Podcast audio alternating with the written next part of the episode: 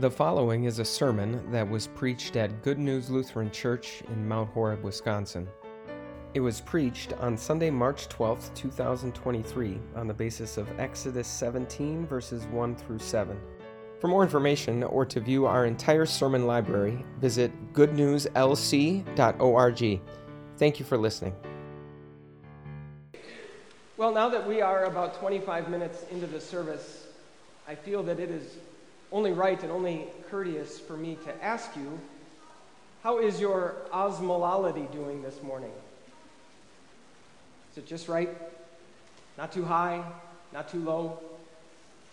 Osmolality is the measurement of the ratio that exists in your body between the water that is there and the chemicals that are dissolved in that water. And in order for your body to be functioning properly, your osmolality needs to be just right. So, how is it?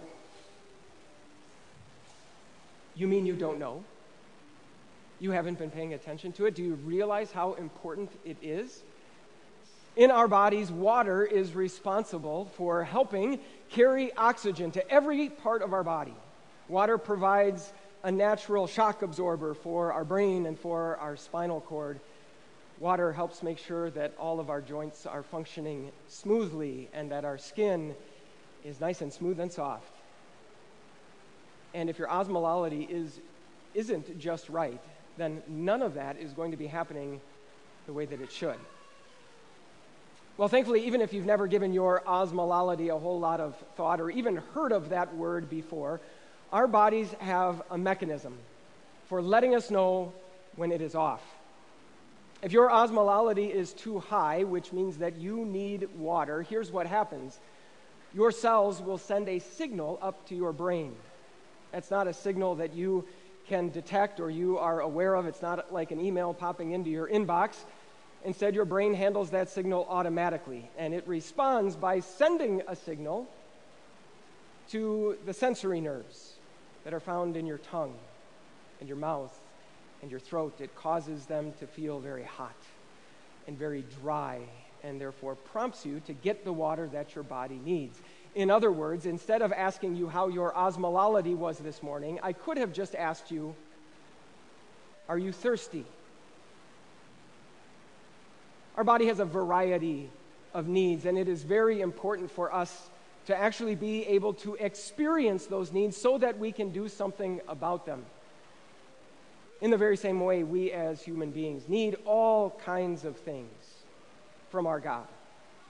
Not just physical needs, but spiritual needs as well. And in fact, all of those needs, every need that we have as human beings, must be met by God. But you know, there actually was a time when, even though human beings had all of those needs, they were sort of blissfully unaware of them. This is where we started the season of Lent in that garden with Adam and Eve. They were two human beings just like you and I. They needed all of the same things, and yet they never once doubted, never once worried whether those needs were going to be met. They had absolute, perfect confidence that God would simply take care of everything that they needed. But they lost that for us. Which is why in the verses that are in front of us today, we find God's people not in a perfect garden, but instead in a barren desert. And a desert is the kind of place that can make you very quickly and very keenly aware of everything that you need. In fact, that place known as a desert is sort of a perfect metaphor for where you and I are. Almost every step that we take in our journey through life can make us aware can make us experience something that we need from our God, something we lack. And when we experience that sensation, it isn't as simple as going to a drinking fountain or a faucet and pushing a button or pulling a lever and voila, the need is taken care of. Instead, it's much more complicated than that. It's much more difficult than that. As we're going to see in the verses that are in front of us this morning, it isn't easy adjusting to life in the desert. And the Israelites are a perfect example of that. They were just beginning their journey from Egypt, where they had been in slavery, to the promised land, the, the land that God had promised their ancestor Abraham, like we heard last week. And they were journeying through a desert. And it seems as though just about every step that they took, they were doing the very thing that we see them doing in these verses. They were grumbling, they were complaining. This time it happened to be about water. Well, it's kind of hard to blame a group of people for being thirsty, isn't it? And yet, pay very close attention. They start grumbling and complaining, not when they are thirsty, but as soon as they show up at this place where they realize there is no water. So, not when the water runs out, not when they feel that first tinge of thirst in their throat, not when they are suffering from heat exhaustion or their bodily functions start to break down. No, as soon as they arrive, they start grumbling. And really, they start doing more than just grumbling. Moses actually uses two words to describe what the Israelites did at this place. They were charging God and they were testing God. And these are really just two sides of the very same coin. They were essentially saying, God, we know that you made a promise to us that you would be with us every step of this journey. But the evidence suggests otherwise. I mean, never mind the fact that you miraculously parted the waters of the Red Sea and delivered us from Pharaoh's army. Never mind the fact that at our last pit stop, we were complaining about food, and you literally made food rain down from heaven. Here we are, God, at this place. And I don't know if you noticed, but there is no water. Those are the facts. That's the evidence. And so, God, if you want us to continue to believe that you are with us, well, then you better provide some proof. You better give us some evidence. You better give us water. They were charging God and they were testing God. That's why that place ended up being named what it was. They called it Massah for their testing and Meribah for their charging. Sure, eventually they got thirsty, but the sensation that they were experiencing was much more than just thirst. The key question of the day was not where are we going to find water, but instead, as the last verse of this account tells us, the key question really was is the Lord among us or not? Which, what, which is what makes this story still so relevant even for people who perhaps have never felt true thirst. Even for people who perhaps have a dozen different buttons they can push or levers that they can pull just in their own house to get water when they need it. Life doesn't always have to feel like a literal desert, and yet that's exactly where we are. We are no longer in the garden, and we are not yet in the promised land. And in the meantime, we experience all kinds of things every single day that make us acutely aware of our need. That's exactly what a desert does. Maybe those needs are physical needs. Things like protection from disease, or safety from violence, or financial security for our future. Maybe those needs are, are more spiritual needs the need for unconditional love and forgiveness for all of our wrongs, the need for a feeling of acceptance and belonging in this world and among people, the need for joy and a sense of purpose in our daily tasks. And the problem is not when one of those needs is threatened or when one of those things is taken away. The problem isn't when there's an unplanned bill or an unexpected diagnosis. The problem isn't when we lose a friend or lose a job. The problem isn't that perhaps we never found love, or we never had kids, or we never landed that dream job. No, instead, the problem is when we use all of those things as an excuse to do what the Israelites did to charge God and to test God. God, I know that you say that you are with me, but the evidence really suggests otherwise. I mean, if you really were with me, this thing probably wouldn't be happening to me. Or, God, if you really are with me, then, then here's what should be happening. Here's the proof you should give me. Here's the evidence that I should be able to look at and see. That sensation that we experience as we travel through this desert is much more than thirst. It's not just some specific lack or some specific need.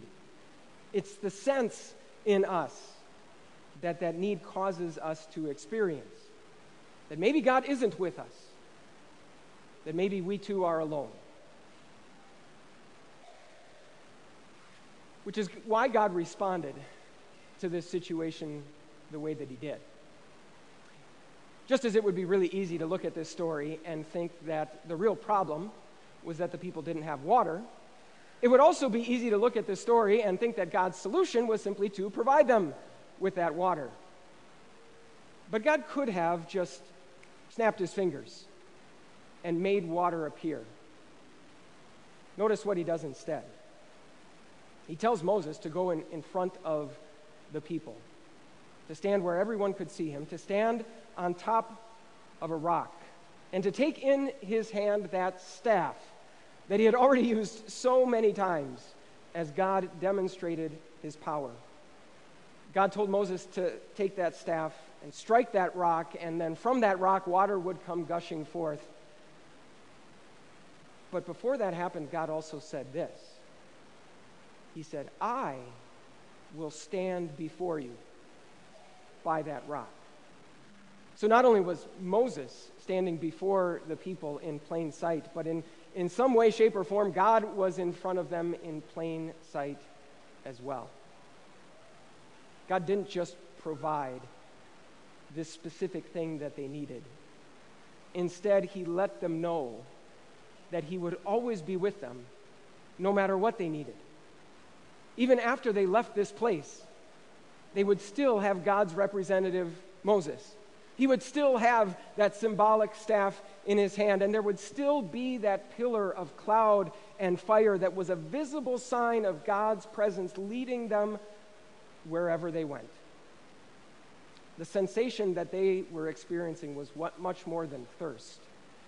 And so the solution that God provided was much more than water. They were wondering whether God was among them or not. And so God gave them visible, tangible proof that He was. Which is, again, what makes this story still so relevant to a group of people who have probably seen water come out of dozens of different places in their life, but maybe not ever from a rock. You know, it would be easy for us to wish that we could go back to the Garden of Eden, where we lived sort of blissfully unaware of just everything that we need from God as human beings, where our trust in Him was perfect, that He would always be with us and always provide. And yet, because Adam and Eve lost that for us,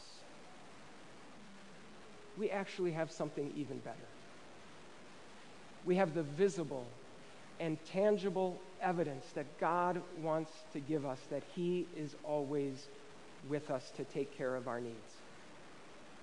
He did that by causing water to gush forth from a rock that had been struck. And about 1,500 years later, he again did that by causing water to gush forth from a rock that had been struck. You see, that's exactly how the Apostle Paul, in his first letter to the Corinthians, describes Jesus. That he was this rock, God's visible, tangible presence among us, a real live human being walking and talking on earth. He was a rock, and a rock that was struck. All of God's anger, all of God's aggression, all of God's violence that you and I deserve for our charging of God and our testing of God was directed not at us, but instead was directed at Jesus. And from that rock that was stricken came gushing forth an endless stream of God's unconditional love for us, His forgiveness for all of our sins, His complete acceptance of us as His dearly loved children, and total security, both for time and for eternity. That's what happened when Jesus, the rock of God, was stricken for us and for our salvation. What came gushing forth from him is able to quench our every thirst. And not only did God do that in one desert, not only did God do that in the case of his son Jesus Christ, but God still does that very same thing among us. It's no longer a rock and a staff. It's no longer a, a visible human being with flesh and bones, but God still gives us vis- visible and tangible presence that He is among us. That stream of unconditional love that you need flows out of those few drops of water that were, were sprinkled on your head when you were baptized. The assurance and the guidance that you need on your journey through this desert is found on the pages of Holy Scripture the food that your soul craves and the forgiveness that you need day after day is piled up high on the table where Christ Himself serves us His own body and blood.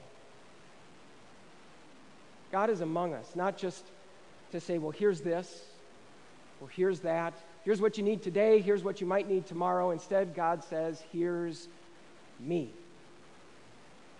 And here's visible, tangible assurance that I am always with you, no matter what need you might be experiencing in the moment. Which means that that sensation that we sometimes feel that maybe God isn't around isn't accurate. In fact, just like that sensation that we sometimes feel in our tongue and in our lips and in our throat that we are thirsty isn't always accurate.